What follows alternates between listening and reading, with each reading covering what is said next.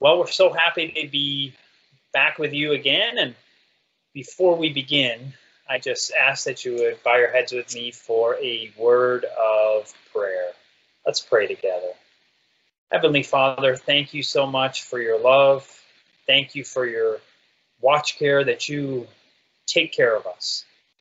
I pray just now that as we study both science and scripture, that you would bless us with your presence. In the name of Jesus. This message is entitled Natural Healing and the Brain.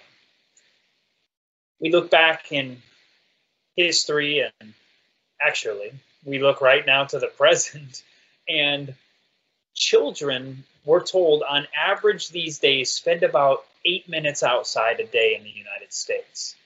And that blows my mind especially when you contrast this, I learned this in a TED talk, with prisoners in maximum security prisons spend on average two hours per day outside. So this kind of begs the question, who is actually held captive? And what is holding them captive? What did children do when we were younger? When I was a kid anyway. I mean, I'm 40 years old, but what did children do? What did I do in my spare time as a kid? We spent time outside, whether it was summer or winter. And I'm from cold weather, and we got a lot of snow in the winter. But still, in the, in the winter, we'd be out playing in the snow, making an igloo or some fort in the snow. And in the summer, we'd be riding our bikes, we'd be playing in the streets and whatnot. But times have changed. And could it be that things like this are keeping us from things like this? And I'm afraid so, at least for the large majority or the vast majority of people today.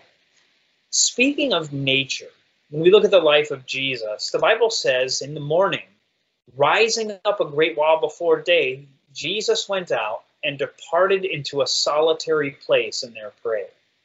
It was a very common thing for Jesus to spend time out in nature, whether it was in prayer, whether it was white walking to the next destination that he was going to with his disciples. They went out and they spent time. We think of Jesus in the Garden of Gethsemane, not only prior to his death, but that was a place that they would often retreat to. And so his experience with his heavenly Father was often in nature, and so too with the disciples. Their experience with Jesus was often in nature. Not only that, he spoke to the crowds time and time again on the mountainside or by the sea.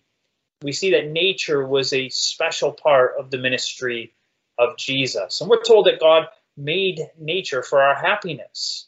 God, who made the Eden home of our first parents so surpassingly lovely, has given the noble trees, the beautiful flowers, and everything lovely in nature for our happiness. We're going to look at a study on nature, technology, and memory.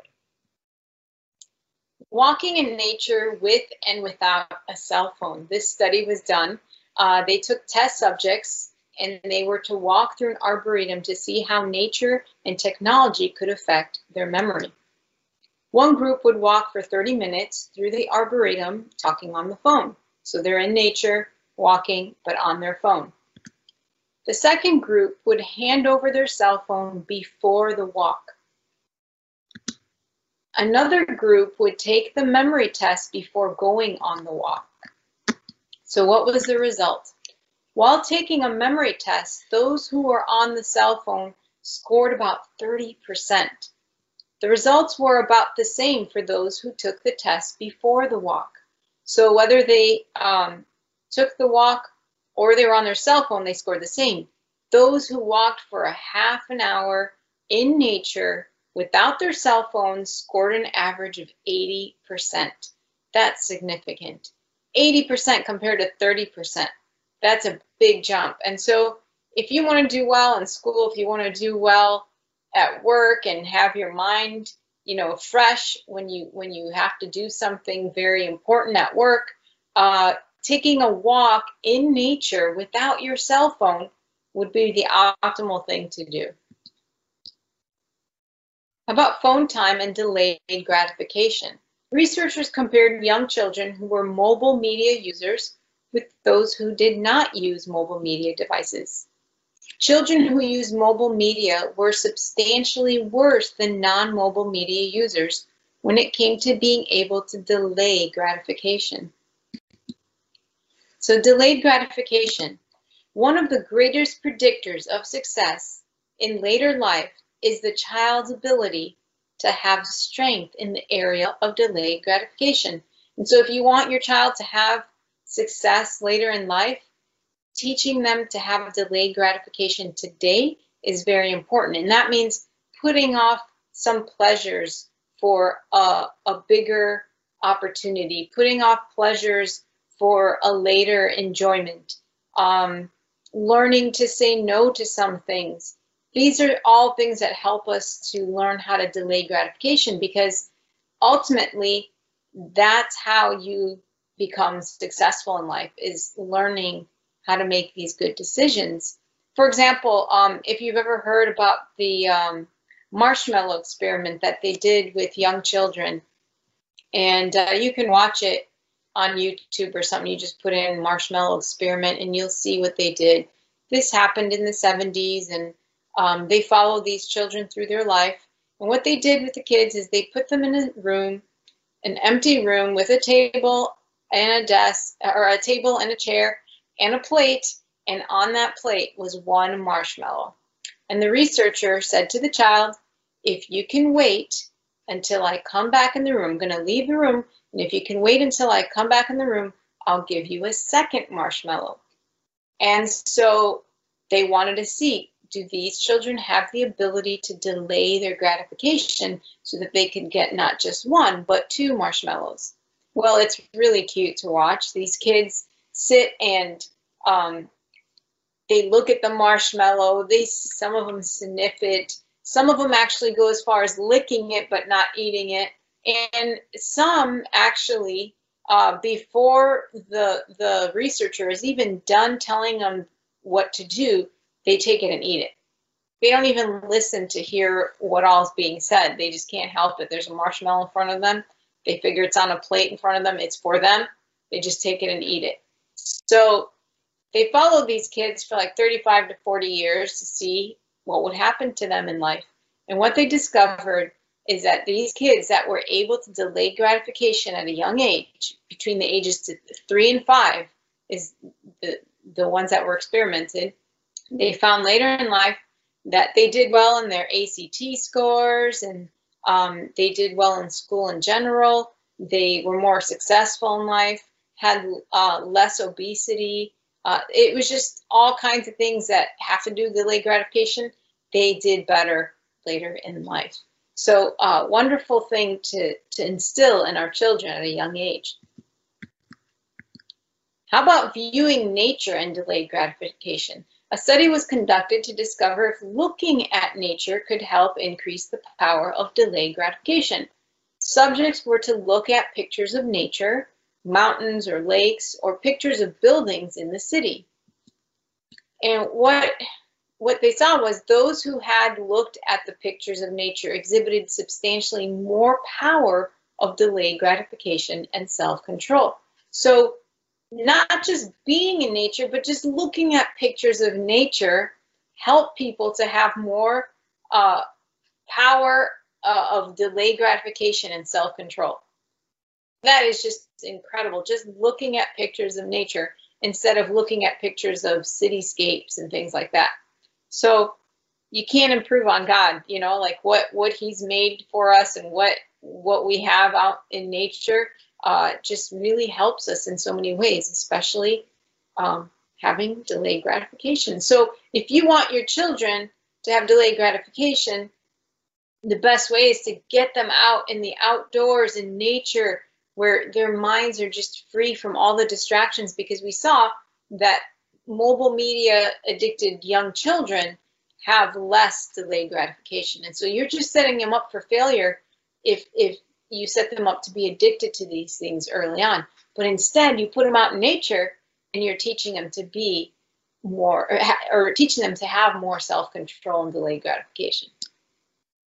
The Bible says in Psalm 72, verse 3 the mountains shall bring peace to the people, and the little hills by righteousness. Now, there's something about nature that it brings peace to us, it, it is actually life changing. And simply looking at something as beautiful as this, imagine living in a place like that. Wow, that'd be glorious, huh? And what about listening can, to nature? Can listening to nature also impact our mental health?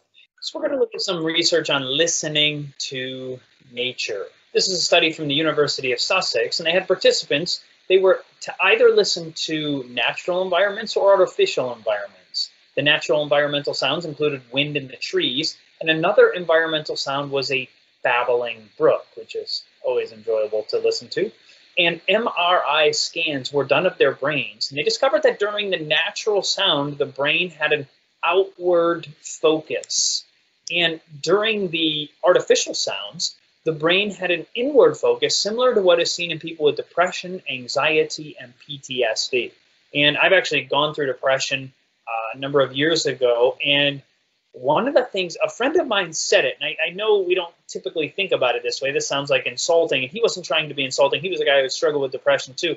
And he, he mentioned that depression often involves thinking a lot about yourself, selfishness. Now, it doesn't necessarily mean you're seeking to be selfish, but you keep going over and over and over and over thoughts about yourself, where you've made mistakes, you're not good at this, or maybe you feel guilty, or whatever it is, but you go over and over these thoughts. And what they found is that people who listen to these artificial sounds, I don't know, maybe city sounds, things like this, that it tended to have an inward focus, whereas those listening to the natural sounds turns the mind away from self onto the beauties or the sounds of nature.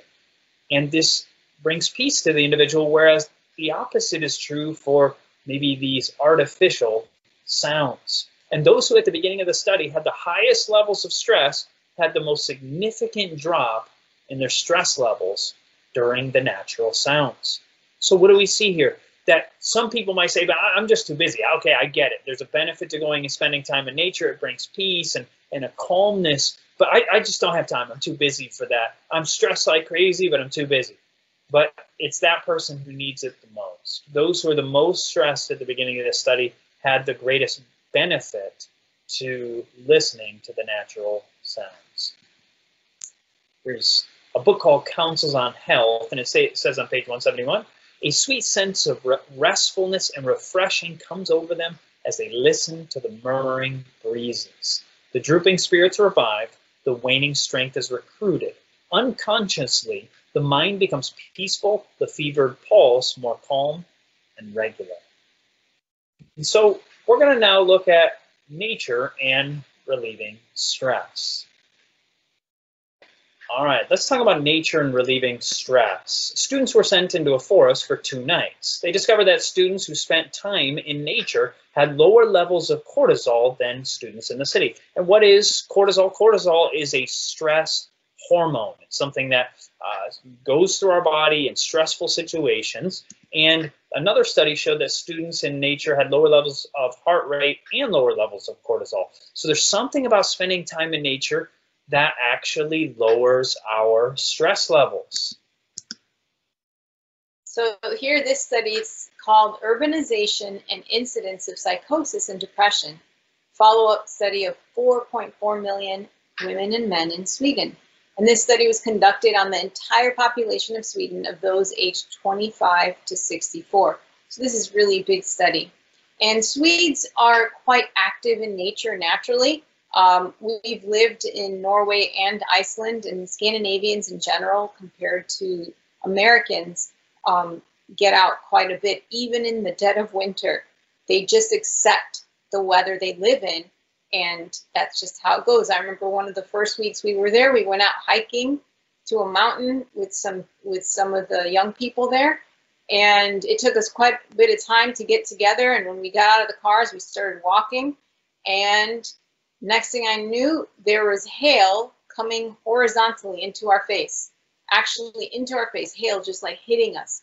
And I thought, oh, maybe we should just head back to the cars. You know, I just kind of stop and everybody else just keeps walking and talking. And I looked at Chad and I said, wow, we're in for a rough year. because it doesn't, they, they just think there's always going to be some bad weather. And so we just keep going forward. So that's just how it is. And so uh, these Swedes are quite active in nature and in areas where the most populated, it increased the chances of someone having psychosis by 68 to 77%, and increase the chances of having depression by 12 to 20%. So if you're in a populated area like a city area, you're more likely to have psychosis and depression compared to people who were in a more country type setting. That's significant. I mean, 68 to 77% psychosis. Wow, just incredible. The difference between living in the city and in the country. What about the healing garden? Scores of studies have been conducted on gardening and how it affects health. I could go actually study after study after study and show them all with you, but for time's sake, we're just going to sum them all up. And gardening has been shown to benefit, it's been shown benefits on levels of anger, anxiety, body mass index, mental function, depression, fatigue, life satisfaction, loneliness, mood, self esteem, tension, and vigor. Now, if I had a pill that I was selling that had benefits in every single one of these areas, I would be a billionaire because nothing benefits in so many different things like this gardening how amazing to think that it can help with anger, anxiety, your weight, you know, mental function, depression, fatigue, life satisfaction, loneliness, mood, self-esteem, tension, and vigor. I mean, in almost all the areas of life that you'd want to be helped, gardening actually helps. And so I'll tell you, just personally, I love to garden. It's one of my very favorite things to do. In the summer, I spend the day working in the garden and in the winter, I spend time thinking about gardening. you know, you think about what am I going to grow next year? And, you're still out there. You're. Oh, it's true. I'm working out today. I'm working out and uh, you know splitting. splitting wood and uh, spend you know time out there every day almost, but or generally most every day. But still, I look forward to gardening. I got to say that there's something about being out there and you know seeing you know working hand in hand with God where you plant the seed, but I can't make it grow. Sure, we can water it, we can do the best we can to take care of the soil, but ultimately, God is the one who blesses it. There's just on so many different levels, there are blessings by spending time in the garden. But I want to talk to you about awe and mental health. Now, awe is kind of a, an elusive experience. I mean, it's hard to define exactly what awe is, but fascinatingly, and I'm, I was surprised to even discover that researchers have been doing study after study on awe, on the experience of awe. You know, we use the word awesome, and that word has become a little cliche. I mean, people just use it for almost anything. Awesome. But historically, it really meant awe some, right? Like filling you with awe. Maybe you go to the Grand Tetons, or maybe you're at the beautiful ocean surf, or something in nature, or even in the garden for that matter. You can have these awe inspiring experiences. And what is the research showing? Awe inspiring experiences. Researchers have discovered that awe inspiring experiences in nature can increase well being and life satisfaction, or basically happiness, the day of the experience but the benefits, including lowering stress for a week. So spending time in nature and having these awe-inspiring experience can actually make you happier for an entire week, even if you just do it one day. And so thinking about this, if this is true, and God knew this because he's the creator, you know, he's the grand biologist, right? He is the, uh, you know, great physician and if he knew there was this great benefit, you know, maybe he could have done something about that.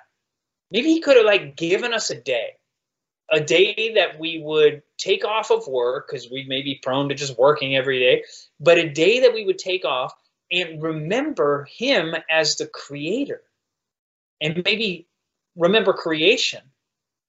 Well, guess what? He did. He gave us a Sabbath day. And I'm going to show you a video clip from a documentary that my wife and I produced called Ancient Health. It's like an hour and a half documentary, but, and if you have any interest, check it out at anchorpointfilms.com, anchorpointfilms.com. But I'm going to show you just a few minute video clip looking at some of the science of this seven day cycle. Every one of us is programmed with a body clock. That body clock still functions if we were to lock ourselves up in a cave for many days. In fact, researchers have done this. And they find that people, even when they're cut off from all time cues, no light and dark cues, no newspapers, no television, no wristwatches, no cell phones, these individuals still stay on a circadian rhythm. Circa meaning about, diem referring to a day. So it's about a 24 hour rhythm. It's best to take that rest until the next morning or a rest on the weekly cycle. But beyond the circadian rhythm, we also have weekly rhythms. They're called circa septon rhythms. And we in humanity all march to a seven day week. Every culture throughout the world that I'm aware of still adheres to a weekly cycle of seven days. And there's times when humanity has tried to change that. The French tried to make everything metric, including the week, and tried to change it into a 10 day week with 10 hours, 100 minutes in each hour, 100 seconds in each minute. And the mental institutions filled up because the decade, which is what they called the week, led to decadence and everything fell apart. The other amazing thing about what science has shown is that every living creature has a seven day rhythm. And that's more than just humans. A lot of people think, well, humans march to a seven day week because somehow it started early in civilization. We've just hung on to that. Uh, but why is it that flies have a seven day rhythm? Why is it that algae have a seven day rhythm and plants have a seven day rhythm? Those things uh, can't read the Bible. The lunar month isn't divisible by seven the year is not divisible by seven. There's nothing in the planets that we can find. And so the question is, why seven? It brings me back to that very ancient council in the Bible where God said that he had given this day of rest to his people. And I think that speaks to what the Bible has to say in regards to how we began, how life began. It was a common designer a common creator that programmed in this seven day rhythm. He called it a Sabbath, a day where we could come apart. And I think it's powerful evidence actually for a creator God. One of the interesting things about Seventh day Adventists is that they keep the Sabbath holy from sundown Friday until sundown on Saturday. Sabbath keeping actually does have some significant mental health advantages. There's an improvement in IQ, even though they don't study on Sabbath or go to school on Sabbath. So circaseptan rhythms is not just something from the culture, it's actually something biologically innate. There's benefit to a nightly rest, but also benefit to a weekly rest. So these things are part of our physiology. What is so interesting to me as a physician, if we cooperate, if we collaborate with these rhythms, we do best. You know, you can't underestimate the remedy of what I call vitamin R, uh, which is rest. Uh, and if it were sold in bottles, it would be the most popular vitamin on the market. It's quite powerful to think about the fact that there's no there's no reasonable reason that we can find in nature for why there is a seven day cycle and why cultures all around the planet have done it excluding the bible outside of the Bible, there's no logical reason. How did they know that there's this physiological aspect of our being that in the core of our seemingly in our DNA, in the DNA of creatures around the world, and even in plants seemingly, that there's this seven day rhythm? Why would that be there? And why would the givers of scripture, meaning those who wrote the Bible, tell us about this seven day cycle? They must have been in communion with the Creator. God gave the Sabbath. And what we see is a day to remember Him as the Creator because six days He labored making this world and, and all that is in it. And on the seventh day, He rested and then He gives it to us to remember Him as the Creator. And all of His commandments, as we saw in Deuteronomy 6 24, all of His commandments are for our good always. So, what does that mean? It means that when God commands something to us, there's actually some benefit to us. And there's a mental benefit and a physiological benefit for us to spend time with Him and in nature on His Sabbath day. How about awe-inspiring, other awe-inspiring inspiring experiences. Researchers looked at people and their experiences with eight positive emotions, one of which is awe.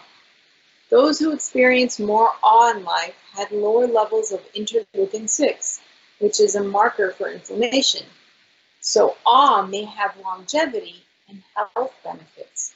So how, how awesome is that? Just having an awe-inspiring inspiring experience causes us to have less inflammation in the body. How about other benefits to awe? It potentially lowers levels of materialism. We all need that. Helps people to be more humble. Helps people to be more generous. Helps people feel more connected to other people. Uh, that's something we all have really felt uh, during the, the quarantine time. Uh, things that help us experience awe. What are what are some other ways other than just being in nature? Psalms 33 verse 8 says, "Let all the inhabitants of the world stand in awe of Him." So just thinking about God and His goodness and His love towards us, His majesty, um, His brilliance, just thinking about Him gives us this awe-inspiring experience if we would just take that time to sit and contemplate God and his character, it would bring awe into our, to our hearts and minds. Also, Psalms 119, verse 161, it says, My heart stands in awe of your words. What a beautiful thought that we don't only have to, uh, not have to, but we, we don't only find awe in nature, but we find it in God and we find it in His Word by spending time and looking at God's creative power, by looking at Jesus' love, his compassion, his patience with prostitutes, with people who are alcoholics, with sinners, people caught in adultery.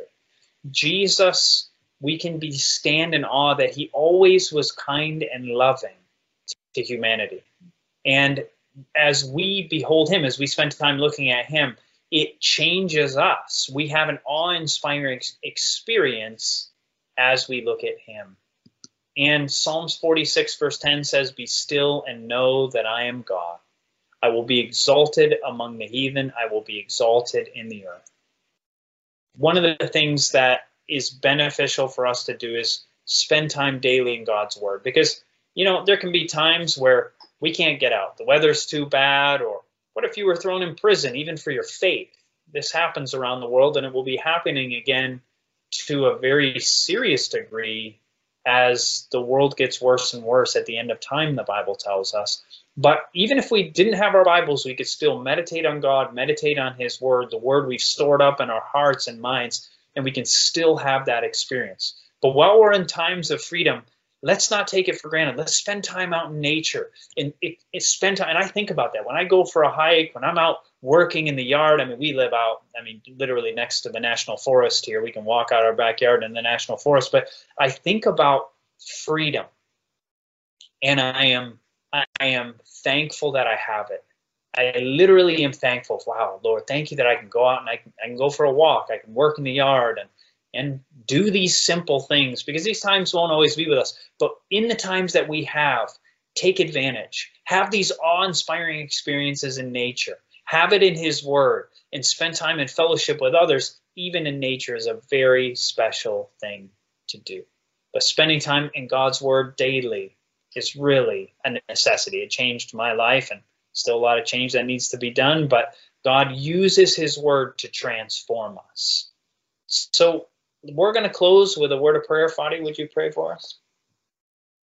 Dear Father in heaven, we just want to thank you so much that you give us so many experiences in life and also this awe inspiring experiences, Lord, whether it be in nature, in your word, in contemplating your character, uh, in interacting with others, Lord, you have given us these experiences and we just want to praise your name.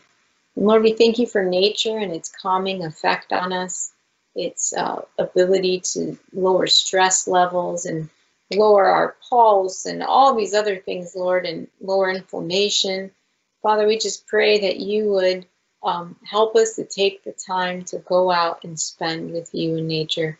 And we thank you that we, you've also uh, told us to do it at least once a week and that that it has a lasting effect. And so we pray that we would learn to spend more time with you, especially on the Sabbath day. We ask these things in Jesus' name. Amen. This media was brought to you by Audioverse, a website dedicated to spreading God's Word through free sermon audio and much more. If you would like to know more about Audioverse, or if you would like to listen to more sermons, please visit www.audioverse.org.